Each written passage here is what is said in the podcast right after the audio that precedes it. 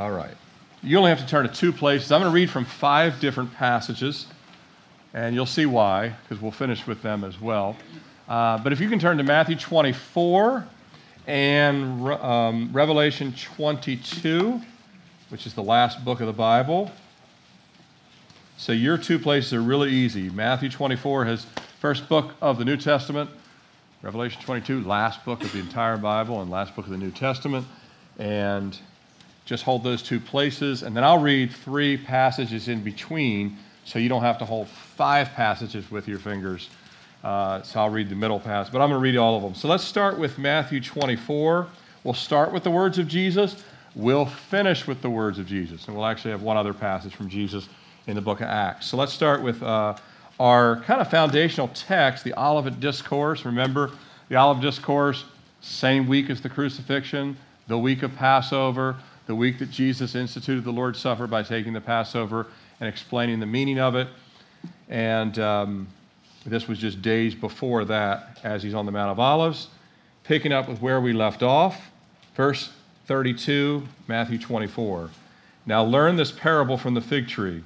When its branch has already become tender and put forth leaves, you know that summer is near. So you also, when you see all these things, know that it is near, even at the doors. Assuredly, I say to you, this generation will by no means pass away until uh, these things take place. Heaven and earth will pass away, but my words will by no means pass away. But of that day and hour, no one knows, not even the angels of heaven, but my Father only. But as the, as the days of Noah were, so also will be the coming of the Son of Man. For as in the days before the flood, they were eating and drinking and marrying and given in marriage until the day that Noah entered the ark, and did not know until the flood came and took them all away so also will be the coming of the Son of Man. Then two will be in the field. One will be taken, the other left. Two women, two women will be grinding at the millstone. One will be taken, the other left. Watch therefore, for you do not know what hour your Lord is coming. Next passage, I'll read it. You don't have to turn there, it's Acts chapter 1. Just hold that uh, Revelation passage. But let me read from Acts chapter 1. The disciples ask a question and Jesus answers it. They say, therefore, when they had gathered, when they had come together, they asked him, saying, Lord, will you at this time restore the kingdom to Israel?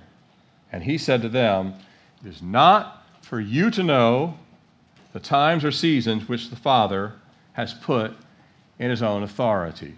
So keep that passage in mind. Next passage is in 1 Corinthians chapter 15. Verse 51 Behold, Paul speaking, Paul writing to the church, Behold, I tell you a mystery. We shall not all sleep, but we shall all be changed in a moment, in the twinkling of an eye, at the last trumpet. The trumpet will sound, the dead will be raised incorruptible, and we shall be changed. We'll talk more about the trumpet next week. We won't talk much about that today. We'll talk more about that next week. But Paul starts off Behold, I tell you a mystery. Next passage, 1 Thessalonians chapter 4, starting in verse 16. For the Lord himself will descend from heaven with the shout, with the voice of an archangel and with the trumpet of God, and the dead in Christ will rise first. Then we who are alive and remain shall be caught up together with them in the clouds and meet the Lord in the air. Last passage, Revelation chapter 22. Second to last verse of the Bible has a statement from John and then Jesus' words. He who testifies to these things says, Surely I am coming quickly. Amen. Even so, come, Lord Jesus. Let's pray. Father, we ask again for the help of your Spirit. Lord, this is your word.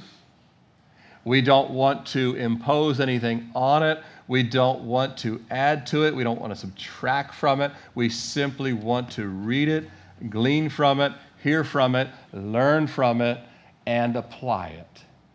And so, Jesus, I ask for your help. I ask for the anointing of your Spirit.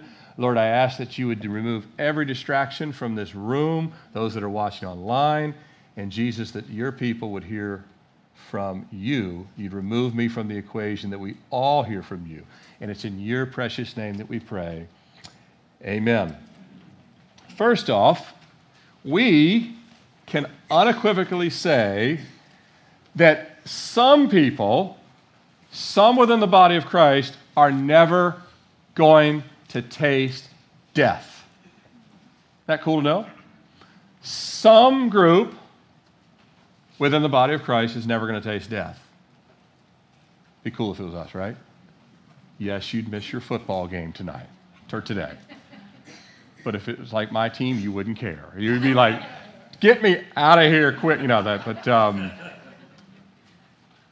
but some group is going to miss death altogether in the body of Christ.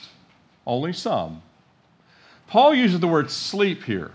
He says, Some will, uh, we, we shall not all sleep, because sleep is a metaphor for the believer that we don't really die, we live forever with Jesus. So we go to sleep until Jesus raises all people up, all, all of the church, that is.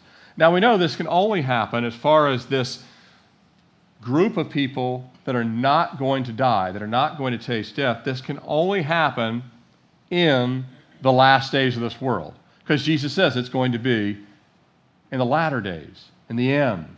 The question is, where in the last days would this be the case?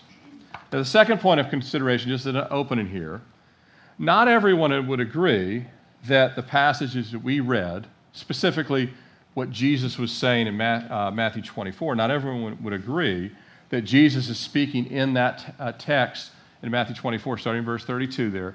Not everyone would agree that he was speaking of the rapture. I believe he is. Some do, some don't. I will lay out the case uh, this morning and next week, but there's multiple views on all the passages that I just read. There's multiple views on all the passages. Third point to consider Paul makes it clear that he's explaining a mystery to the church. He uses the word mystery. Uh, and so he's describing something that he said is going to happen in the twinkling of an eye. Some are going to escape death, and it's going to be instantaneous. And everyone's going to be changed at that moment. So believers will be caught up from China, Uganda, Egypt, France, even California. Right? They're real believers there too. So uh, everywhere. But the Lord, it's a mystery that He wants us to know how to understand it and to embrace it with expectancy. I believe Peter had this same uh, mindset regarding what the Lord was unveiling when he wrote these encouraging words to the church. And then let's look at the words uh, right below them from Jesus. Peter writes, that To them it was revealed, not to themselves, but to us who were ministering the things which have now been reported to you through those who have preached the gospel to you by the Holy Spirit sent from heaven, things that angels desire to look into. It's not just about prophecy, but again, much of the revelation of the entire New Testament, from the birth of Jesus all the way to the end of Revelation, were things that angels desired to look into. They didn't understand all of what God had, had kept veiled for a certain period of time. And some of it will stay veiled all the way till we get to heaven, let's be clear. But some of it is being unveiled, some of it already has been unveiled. Jesus told the disciples, uh, John chapter uh, 16 here, however, when He, the Spirit of truth, has come, He will guide you into all truth, which He's doing with us this morning. For he will not speak on his own authority, but whatever he hears, he will speak, and he will tell you of things to come. Jesus said, The disciples, I, when the Holy Spirit comes, He's going to tell you some things that will actually happen after I've raised back, been raised back into heaven. If you're taking notes, you see uh, the title this morning Be Expecting. Be Expecting. The prophecies and doctrines concerning the, uh, the, uh, the, the, hope of the resurrection, uh, the hope of the rapture, that is. But uh, before we get into word, let's pray one more time. And let's just really have God speak to your hearts this morning.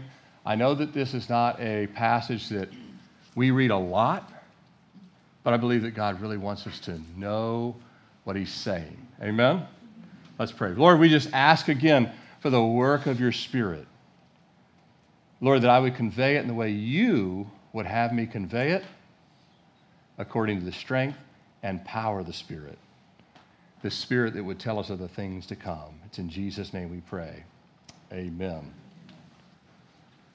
Now, the doctrine of the rapture of the church is not universally accepted among all believers from the body of Christ, nor is the seven year tribulation for that matter, although I believe both are clearly taught in the scriptures. You'll sometimes hear that the rapture is a new doctrine. That's not true. Early church fathers believed in it, others in the 1600s and all the way since. Keep in mind that the vast majority of professed believers don't study the Bible. Most don't even read it. Did you know that? Millions today are pop culturally fluent, but biblically at a child level. Millions. A Ponce Foundation study found that 82% of American Christians only read their Bibles on Sundays when they're at church, when some pastor says, turn in your Bible. Which is even less now, because guess what? People go to church way less than they used to. Many Christians say, I, I don't really go near as often as I need to, not that big a deal. Add to that, a Lifeway study found that about 2% of all Sunday messages in the pulpit are about biblical prophecy. 2%. That means that the rapture is even way less, because that would be inside of that 2%. 2% less uh, related to biblical prophecy. So, we're in fact closer by the minute, by the second, to the end of the age. And yet, thousands of American pastors have decided not to teach about it. Closer to the end, not even going to mention it. No wonder the rapture isn't understood, right? No wonder God told me to spend two weeks on it instead of one. It's hardly even mentioned, much less taught, much less considered, along with other end times prophecy. The, the, the body of Christ is not looking at these things, not understanding them. We already know a fourth of the scriptures are prophetic. This is why the, I believe the Lord had me go from four weeks to five weeks to six weeks and finally to seven weeks. And now two weeks on the rapture. Matter of fact, I was convicted uh, I haven't neglected prophecy over the years, but I've, i did feel like the Lord said, I want you to do a little bit more often on the rapture. I didn't get like a, a voice from heaven, just that impression as I'm going through the word. Lord's like, a little bit more on the rapture. With all that said, there are very godly, studied men and women that we all love and respect that neither reject nor neglect the rapture, and yet they see the passages that we just read differently than I see them.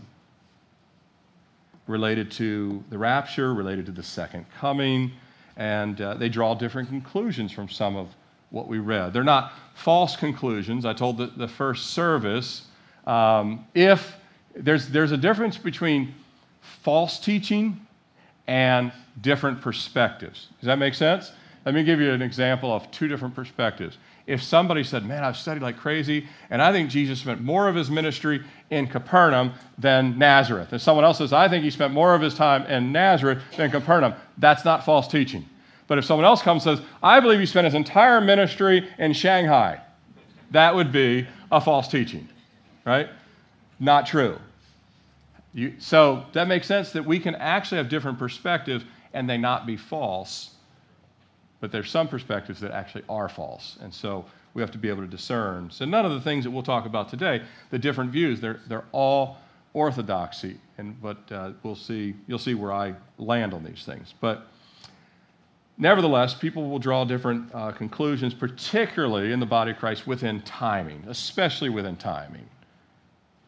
And even within the group of us um, that are pre tribulation, rapture, like myself, even within that camp, um, I have men that I agree with like 97% of what they, are 92% in this guy and 98% in that guy. And there's just little areas where I say, I see a different verse in a different light, a different view. So again, that is all normative when it comes to prophecy. Why? Because it's a mystery and some of it's not fully clear. But some of it is very clear. And what is very clear, we should all hold to. And what's not clear, we agree to have fellowship even if we have some different views. And to all those other views, they have every right to be wrong. So that's fine. They can be, they can be wrong. I'm just kidding. I'm just kidding. I heard John Piper say, I heard John MacArthur say, or I heard David Jeremiah say. I mean, all three of those men have different views to some degree, although uh, David Jeremiah John MacArthur, both pre tribulation. John, uh, or John Piper is not. He would be um, post tribulation. So, again, those are, those are fine. I do believe the Lord will bring more unity and clarity to the body of Christ the closer the return comes, right? Because everybody will be like, oh, we were all wrong on this. You know, he'll, he'll bring more clarity the closer it gets. But praise God, what is universally accepted among all true born again believers as this is this that Jesus will come at some point in time and he will gather his whole church together, the whole family of God, to himself for all eternity. Amen? Amen. That's going to happen. Just like he came the first time, it had to happen. Nothing could stop him. You know, the, the Herod couldn't stop him, kill all the baby boys. He was going to come, he was going to go to the cross, and he's going to come again. That truth, like his virgin birth, like his sinless life, like his sacrificial death, like his resurrected body, like him being the only way and means of salvation, him being the only one that can forgive us of our sins, he's the only access to the Father. Those are all what we call essentials of the faith, right? Those are essentials of the faith a different view of the rapture is not a disqualifier of faith. It's not a disqualifier of faith. I believe it's a doctrine that's in the scriptures, but it's not a disqualifier of genuine saving faith. That said, I personally believe that the rapture is a missed blessing in the body of Christ to, to study and understand in many cases. Again, because it's taught on so minuscule in this country but I believe it's a promised gift of grace to the church in the last days, whichever final group that is, right? But all churches were to look at themselves as potentially that group. Amen? Potentially that group. So it would be a blessing to that last days church. And I believe it's an element, uh, a key element in God's fulfilling his overall plan. Do you ever, you ever look at the Bible and say, wow, God has a whole lot going on here. He's landing lots of planes on little aircraft carrier all at the same time, right? Uh, and it's very complex, and yet it all has one unified plan. But it looks like many other things kind of coming in. But the rapture is nearer by the second reality is a reminder for us to live with a readiness and, a, and an expectancy that Jesus really is coming soon. That was his words. He says, Surely I'm coming quickly. And unlike us, did you know that Jesus never exaggerates? He never exaggerates. You know, I'm coming in a million years. He doesn't say that. We say stuff like that about, I'll be at your house and I'll be going in 10,000 hours, right? Because I'm running late. But Jesus never exaggerates, not at all. He never exaggerates. Uh, his saying quickly, it means speedily, without delay. It's soon. And his, his soon is no matter what going to be true because guess what? Our life is a vapor. So he is coming soon for your life and my life very soon. I was just talking at the first service, we had a young couple uh, recently started coming there in their mid 20s, and I said, Hey, I feel like just yesterday I got married at 25 and now I'm 52. It's a vapor. He's coming soon for us. His resurrection, his ascension, though that initiated the last third. So we're in the sooner part of the timeline of world history. And then we've got the fact that Jesus, everything's soon to him because he sits outside of time, right? Uh, it's a day is like a thousand years, and or like the watch of a night in Psalms it says. So uh, all of this, he's telling us it comes much faster than you think. Now, speaking of Jesus, one of his names, as we know, the Word of God, right?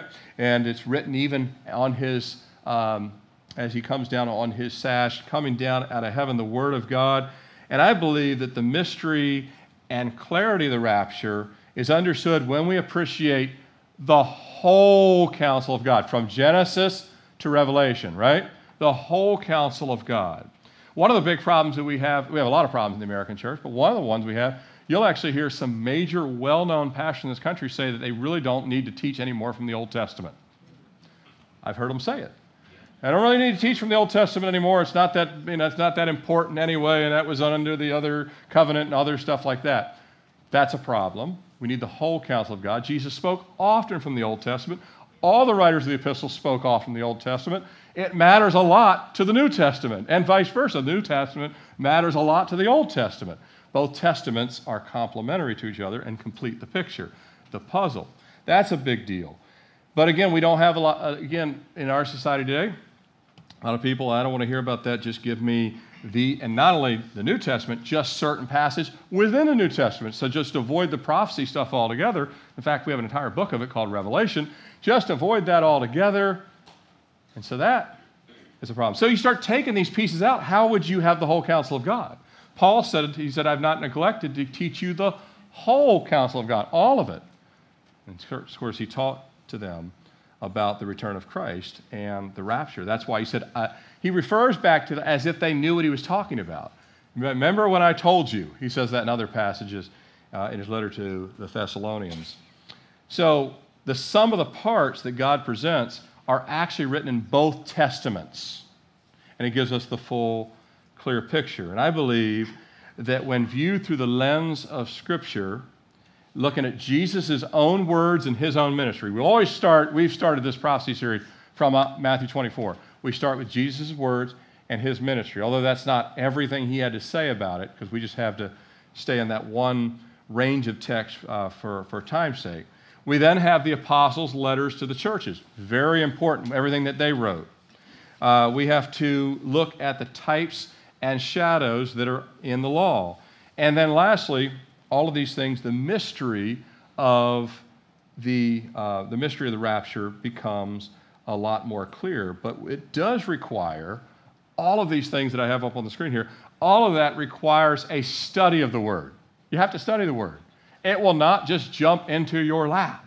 You have to actually pick it up and open it up and mark it up and read it. Paul told Timothy to study the Word. I'm glad you're here this morning online, that you're here to study the Word together. The promises, the riches of His grace, uh, they're all there, but we have to study them. We have to examine them. We have to understand from the scriptures where, where does Israel fit? I believe that Israel's called the fig tree right there in Matthew 24. Now, a little bit later, I'll explain. Some people don't believe that that text refers to Israel. And these are, I mean, these are guys that I love and respect, and some of them will see that differently. We'll, uh, we'll take a look at that even if that passage doesn't, Israel's still a huge part. We already know. Remember, we talked about the 70th week. That was given to Daniel and to Israel. So we know Israel plays its own part in seeing the whole picture. Those things that have yet to be fulfilled related to Israel. We have to understand the Messiah in the feast given to Israel. I'll look at all, we'll look at that next week. We're going to look at all seven feasts, and you're going to see where these things correlate or they relate directly to things like the rapture specifically, with the trumpet sound, all that stuff.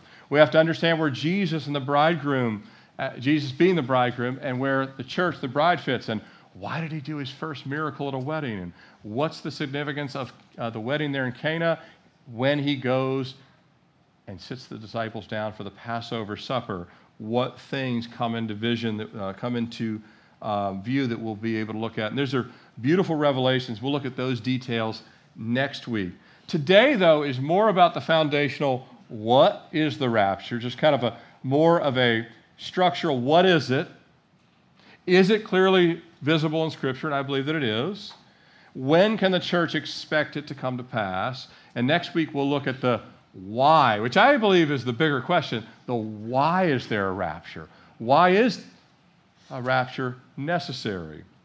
The full scriptural portrait, and it involves Israel and this picture of the church and where it all comes together. And we, we'll see a strong exhortation to be ready. Jesus, right after he uh, you know, speaks about the specific things of the end, he goes on to talk about the wise and foolish virgins and being ready versus not being ready. And, and, and that, that'll all become, I think, a lot more clear as to why he's talking about that as we look at next week. But let's, today, let's understand the difference between, I want to start off understanding the difference between the rapture and the second coming. You guys have all heard of both, right?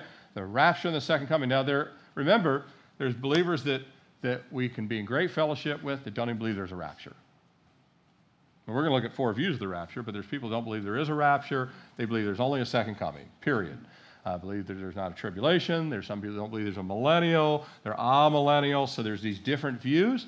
But um, I believe that the rapture and the second coming are two different things. This is actually Ed Hindson's uh, chart, and I just adapted it. But again, uh, the rapture is a translation of believers. The second, company, uh, second coming, it is no translation at all.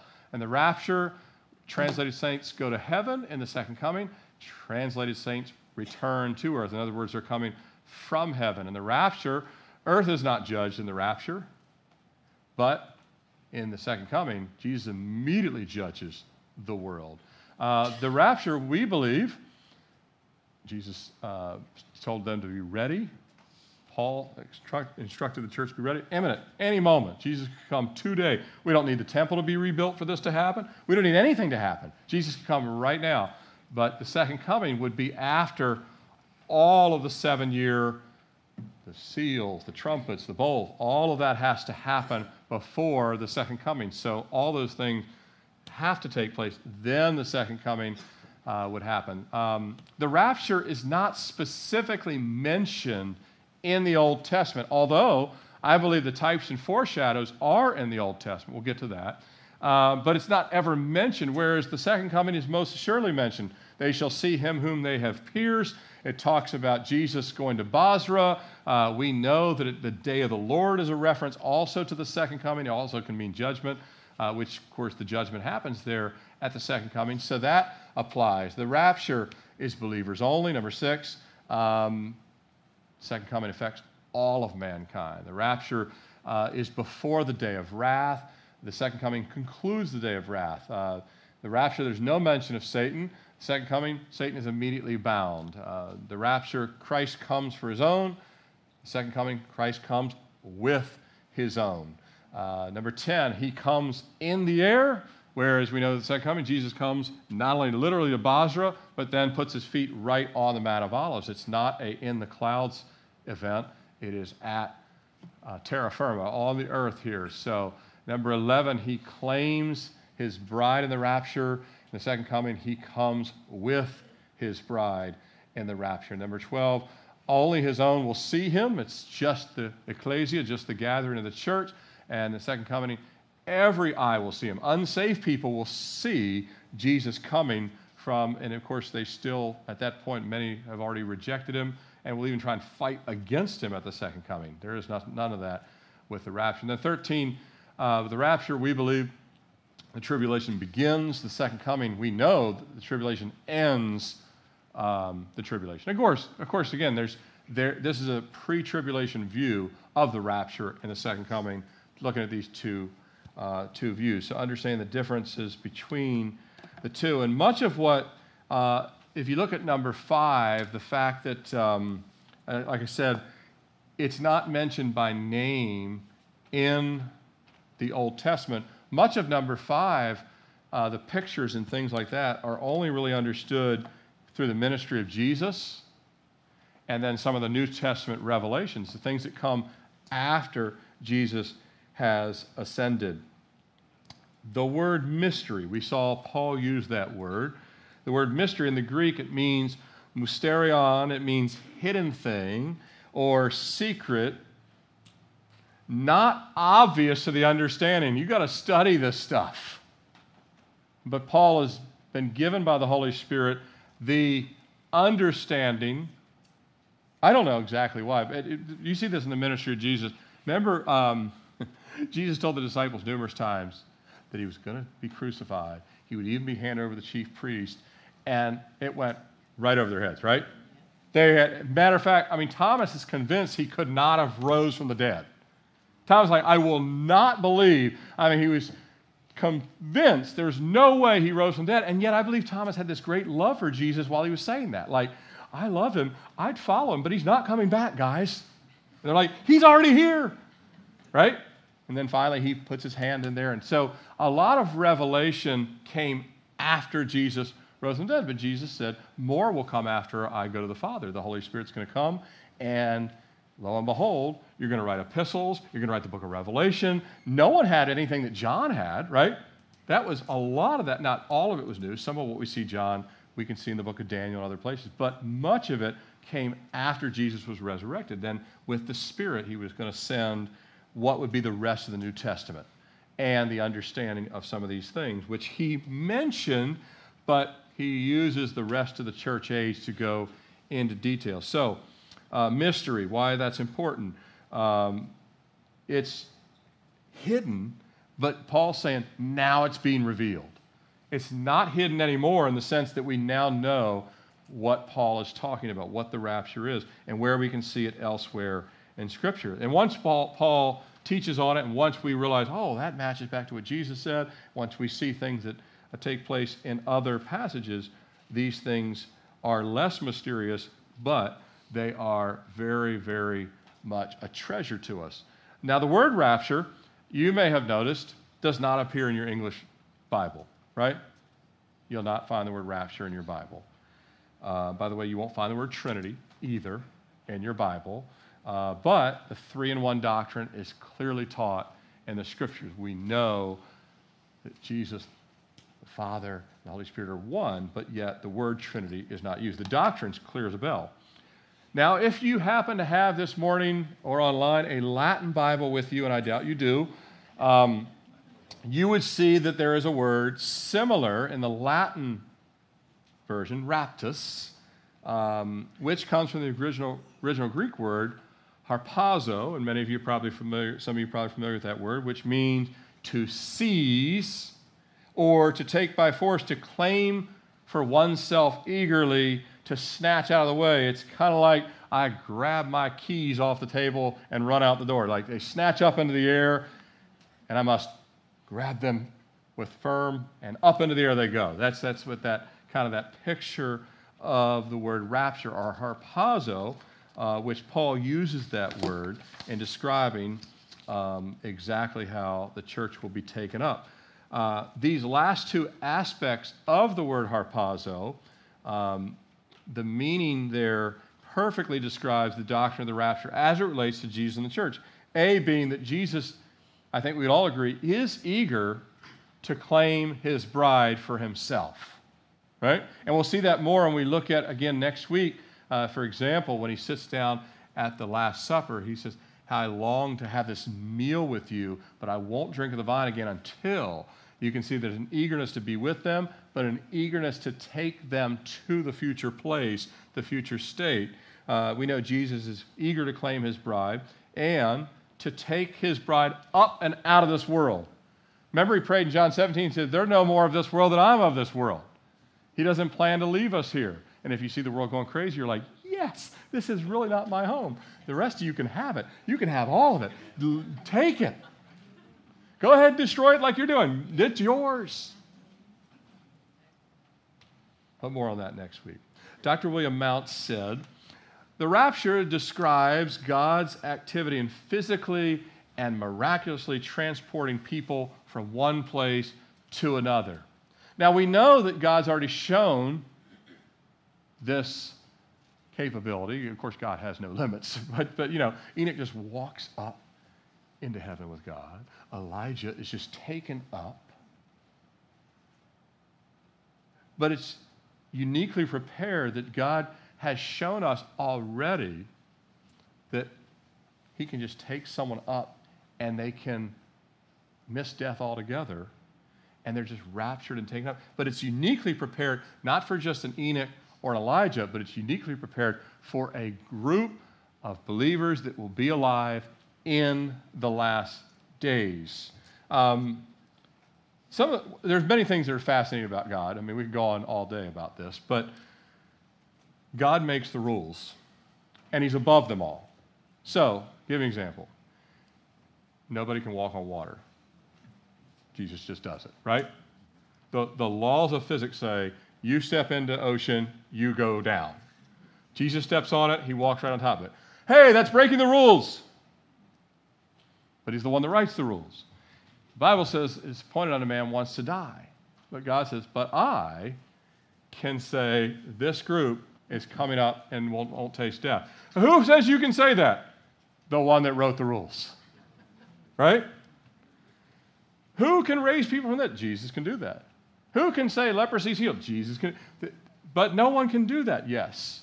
God writes the rules. So, for whatever reason, some of which you'll understand more next week when you look at some of the pictures and look at the feast, and ah, the, some eye-opening moments. But even that, we don't understand fully why God would say, it's pointed on a man who wants to die, except I'm going to say, Elijah, not you, Enoch, not you, and this whole group of people, not you either. You won't taste death. But we'll simply look at what the scriptures, both the Old Testament and the New Testament, in context say. In context. We'll look at the whole counsel of God. We're not ignoring either of the testaments. We're going to look at what does Israel mean to this picture? What does the church mean to this picture? What is the tribulation? And no matter what your view of the rapture is, whether you have a view already uh, or you say, I'm going to go study this and, and see if you're right or whatever, that's fine. Uh, my prayer is that you are ready to meet Jesus whenever you finally do. Because we all will. Amen? We're all going to meet him. We're either going to meet him in the rapture, we're either going to meet him at the second coming. I don't plan to be there, except I do plan to be there coming with him. I mean, not waiting here for him. Or at the last trumpet, you know.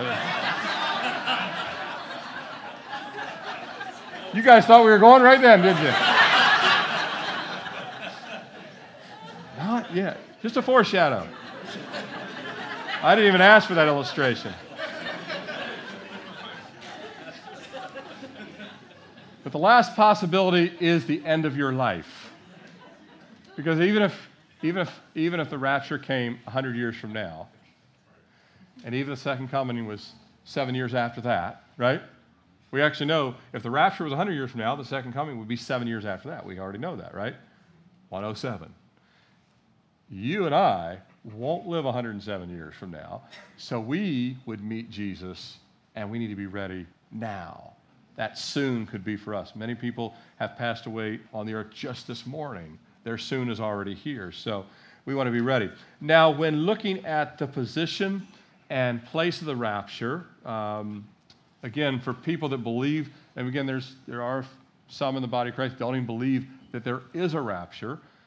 But for all within the body of Christ that believe, yes, the rapture is very clearly seen. We see it. Jesus mentions it. Paul mentions it. Now the question is, where is it in a timing perspective? Again, all four of the views are orthodox. All four of the views are orthodox when it takes place, um, as, as to when it takes place.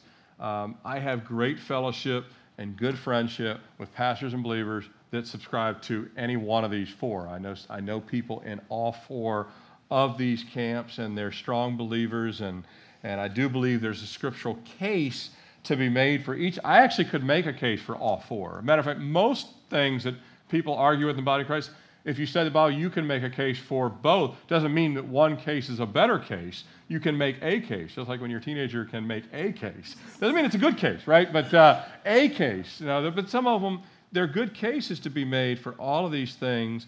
But I believe the strongest case supports the pre-tribulation view, which we'll look at again today and next week. But essentially, the the first, which we are looking at, uh, this is certainly what I subscribe to I believe in a pre tribulation rapture. That is the view that Jesus will come before judgment is poured out on the world, which we know as the tribulation, which Jesus mentions himself in Matthew 24. It's also called the day of the Lord. Now, the day of the Lord, by the way, can be the actual last day, Jesus coming to judge the world, second coming. That can be the day of the Lord. The day of the Lord can also be the entire seven year period, right? Like the Bible say, in that day, uh, it, can, it can mean a span of time, but it can actually be a specific time. It's not an either or, it's a both and. Um, we know that that seven year period is also called the 70th week of Daniel. We know it's called the time of Jacob's trouble. It's not called the time of the church's trouble, it's called the time of Jacob's trouble. The 70th week was specifically given related to Jerusalem and the nation of Israel. Um, so, anyway, the pre tribulation would be before God's wrath is poured out, before, but also includes that there's an imminence. Jesus could return at any time. That we, like I said earlier, we don't need the temple to be rebuilt.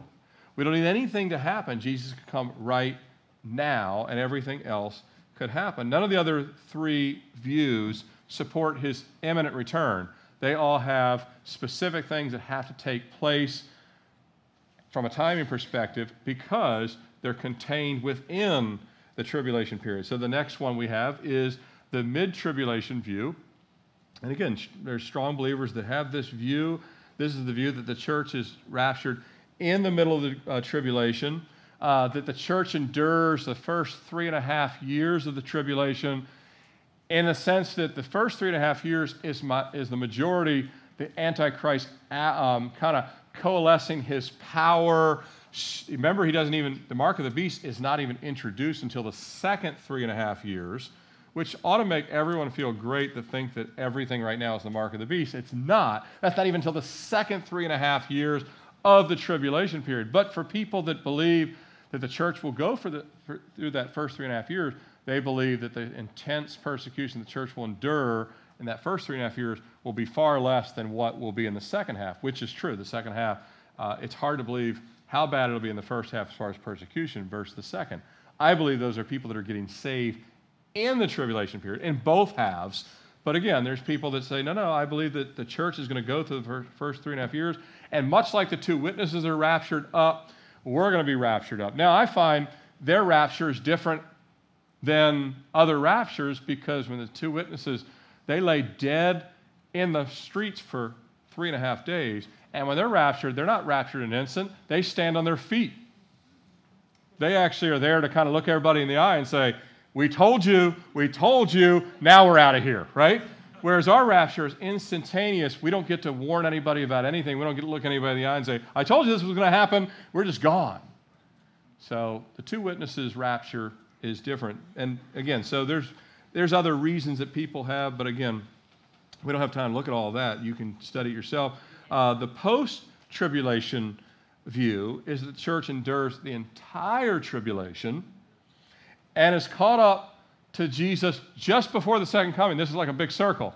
Uh, seconds before you zip up to heaven, grab your white horse, get back in there, and get back down there. That's how it goes, right? So it's like a big circle like that. And now, heaven's outside of time. I'm, I'm, I was playing around with that, that view because obviously, heaven's outside of time.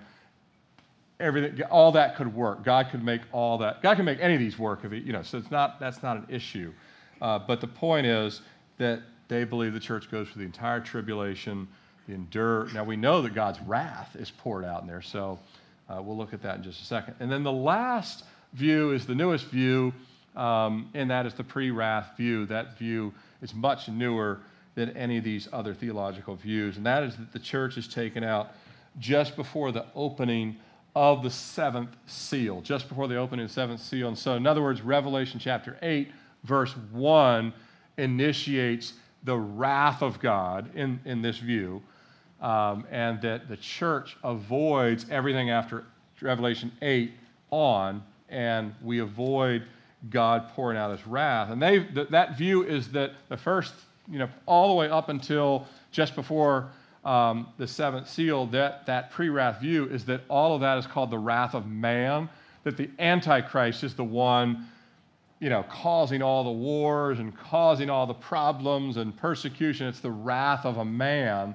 whereas then the church is taken out, and then that's the wrath of God poured out. The problem with that is, remember, if you remember from the from the um, opening of the seals, the people on earth cry out, "Save us from the wrath of the Lamb." They even know the wrath is not the Antichrist. They know the Antichrist might be a problem for those that are resisting him, and they think he's Messiah for those that are recept- receiving him. But for anyone that is crying out, it says they cry out for the rocks to fall on them. They said, Save us from the wrath of the Lamb. So the world, by the work of the Holy Spirit, will immediately know no, the whole tribulation is the wrath of God. That's, that's I mean, obviously, in the first six seals, up to a quarter of humanity dies. That's a lot of wrath. We've never seen anything like that in, in Earth's history, albeit the second half, which uh, people call, especially the mid trib people, the Great Tribulation. Is they view the second three and a half years as the Great Tribulation. The first three and a half years is tribulation, but not the Great Tribulation, which um, I believe, once again, this is a not a either or, but a both and. The Great Tribulation applies to the last three and a half years and the entire seven years. Uh, so, but again, everyone here is more than welcome uh, to study all the other three views. You can go uh, hear from different believers around the world that, that subscribe to these. Uh, I don't claim to be an expert in all of the other views. I have studied them numerous times in the last 26 years. I've looked at them at length in my Christian life, and just I've personally found them to be less in line with a total view of covenant Israel, the church, prophetic scriptures, and the ministry that Jesus reveals and the feast and all these things that we'll look at more next week. Again, I could be wrong. And if I change my views in years to come, I'll be the first to let you know. Uh, but it hasn't happened. I've been settled for, for years, and the more I've looked at it, the more settled I am. And I've come at it with an open mind uh, all, all along. But uh, if the other th- three views prove to be correct, guess what? We're all in the same boat anyway. So if their other three views are right, and no one's going to say, I was right. You know, no, no one's going to be feeling that, right? So you don't have to worry about that being a problem. Um, and I was on Instagram, hey, I was right. We get to suffer after all, you know, that kind of thing. You know, so. Uh, but here's the thing uh, because of the two covenants, we have two covenants. Israel has a covenant, the church has a covenant. Now, obviously, anyone, we've got some of you in this room. I look out, we've got Messianic Jewish believers in this room right now that you were born Jewish, you're still Jewish, but now you've come to um, Yeshua Messiah as your Lord and Savior. And I love what God is doing in the Messianic movement around the world. So we're the same born again believer. We're under the same now new covenant. But the church is grafted in, as Paul says in Romans. We're grafted in, but the two covenants are still operational until God unifies the final work of both covenants. So both covenants still have um, some elements that remain. They're already completed in eternity future, if you will, but there's things that need to be played out. And so we know that the, uh, it's the time of Jacob's trouble, not the time of the church's trouble. We know that the 70th week applies to Israel. Uh, we also know that we as the church, and again, all of our Jewish brothers and sisters, they're going out in the rapture with us. They're not staying for the fulfillment of the Israel covenant. That still is to the nation state of Israel, what was promised to Abraham. But we know as the church, we're not appointed to wrath. It says in 1 Thessalonians 5 9, for God did not appoint us to wrath, but to obtain salvation through our Lord Jesus Christ. Not only our individual salvation, but I believe also the church is saved from the wrath of God, from the wrath to come. And so, Jesus, uh, even in his letters to the churches, he told them that you might pray that you escape all these things that are coming, that you would escape them, that you'd miss them. So, I want to close this morning uh, looking back at the passages we read at the outset. You don't have to turn back to them, I'm just going to go through them in order. And I just want to close with this because it sets the table uh, for next week. And uh, next week is really where the whole picture comes into view. This is kind of getting the informational pieces down so you know why are we pre-tribulation? what's the difference between this second coming? But next week is really kind of pull the curtain back and see, all right, where, why do we even have a rapture? Anyway, now looking back at the passage we read in order, first we started uh, with what Jesus had to say in Matthew chapter 24. And, and obviously, the verses even after that are important too, and everything he said before that, but we don't have time to get into all of it. Now, he says to watch the fig tree. Um, Dr. Ed Hindson, I love Dr. Ed Hindson. I used his chart. Uh, that was his chart on the second coming chart. I love Dr. Ed. Matter of fact, I probably agree with 98%. Uh, but here's one thing he, me and Dr. Hindson would disagree with. He doesn't believe that that mention of the fig tree in that text refers to Israel. He believes because Luke chapter 21 also says the fig tree, but Jesus says in Luke 21, and the same Olivet Discourse, remember, uh, Mark writes on it, Luke writes on it, Matthew writes on it. Because Luke says, look at the fig tree and all other trees, he believes that that means that Jesus is just using the tree metaphor, but it's not related to Israel. I actually think that Luke's statement reinforces that it's about Israel. Why? Because when Jesus says the fig tree and all other trees, Jesus had already said specific signs related to the Gentile nations. He said kingdom against kingdom, ethnic against ethnic, that there would be all these uh, troubles among the nations. They're the other trees. The fig tree, why didn't he say, and look at the fig trees and the coconut trees and the apple trees and the pear trees, right? He uses one. The same week of the cross, he cursed a fig tree. Why? There was no fruit on the fig tree. Israel was supposed to be producing the fruit of repentance, and they were supposed to be a light to the Gentiles. Their high priest was plotting Jesus' murder that very day. That's bad fruit. The fig tree, the fig tree in Jeremiah and Ezekiel, it talks about the fig tree and it specifically talks about the bad figs and the good figs. Caiaphas was a bad fig. You ever a good egg and a bad egg? Caiaphas was a bad fig. He was planning to kill Jesus, and Jesus cursed the fig tree because the nation, the Pharisees, remember they were the ones that would never listen to Jesus? So Jesus is very specific. Why does he talk about the fig tree each of these times? It's not a coincidence.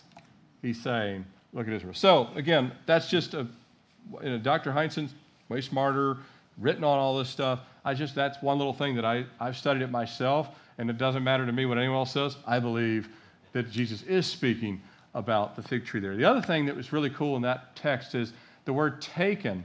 There are people in the body of Christ that really believe that that passage is actually about judgment, and they believe that when the two women are at the mill and the two men are in the field, one is snatched up for judgment and another is not snatched up for judgment.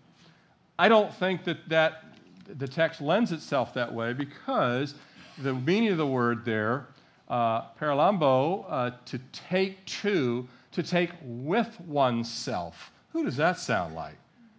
To join to oneself. And a man join his wife to be, and the two shall become one flesh.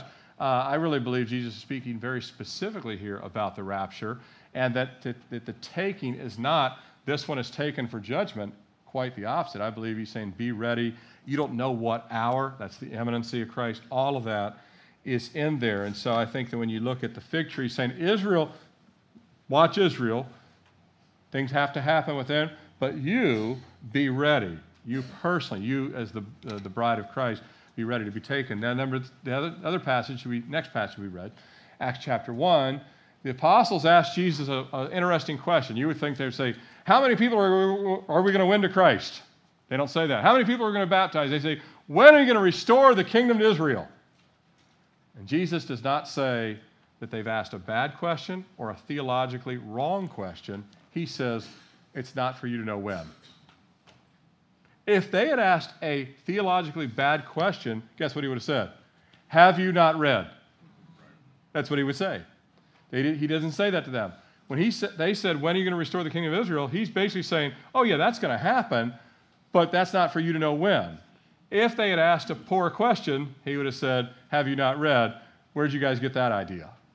That I'm going to restore the kingdom of Israel. In fact, he was confirming, Oh, I'm going to restore it, but I'm not telling you when I'm going to restore it. Very important to me. Uh, that, again, initiates the understanding or helps us with the understanding of the fig tree. 1 Corinthians 15, verse 50, 52, we looked at that. Paul's writing to the church. He says that it's a mystery. Well, why did God keep it a mystery? Because that's the kind of stuff that actually infuriates some people. Say, well, it should have all been in the Old Testament already. God says, no, I didn't ask you how I'm going to do it. This is how I'm going to do it. I'm going to, of it I'm going to reveal to my apostles. Jesus, the, Paul would write that the church is built on Jesus as the chief cornerstone and the prophets and the apostles. In other words, the prophets had to write their piece, the apostles had to write their piece, and Jesus was the cornerstone to all of it. And he's like, I'm not apologizing to why I reveal it this timeline. This is how it's going to roll. And Paul, you get to write about it a couple of times in First uh, Thessalonians, and also you've write about the tribulation, Second Thessalonians as well. Um, that, and again, these things all correspond back to Matthew 24. I'm just running out of time. 1 Thessalonians 4, we looked at that. Uh, the word for caught up, harpazo, we already looked at that. But it complements the possessive action that Jesus says to, one will be taken, taken unto oneself. So Jesus says, one will be taken unto.